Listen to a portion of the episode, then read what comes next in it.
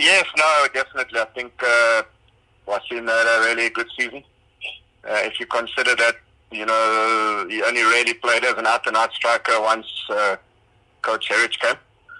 Um, and then to the go on and score those amount of goals and just yeah, he just brings an extra dimension to our attack. I mean, you know, he's aerially strong, can hold the ball up, uh, technically good. So yeah, full of running, full of energy. So yeah, we're delighted to have him.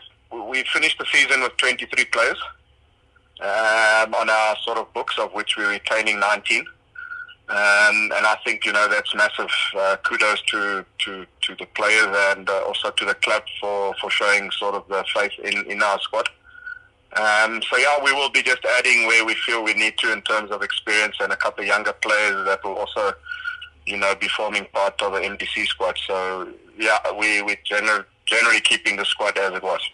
Yeah, I think uh, most of the teams are coming back a week after us. Uh, some are also starting this week, but yeah, obviously with a new league new players coming in, we just felt uh, the extra week would do us well. And also, the league is starting quite early, the first week in August.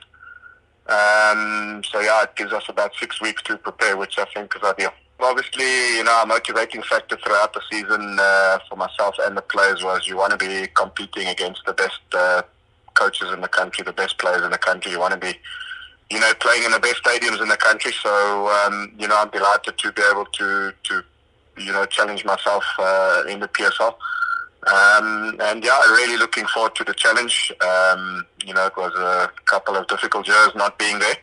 Um, but yeah, perseverance and hard work, I think, uh, you know, pulled me through.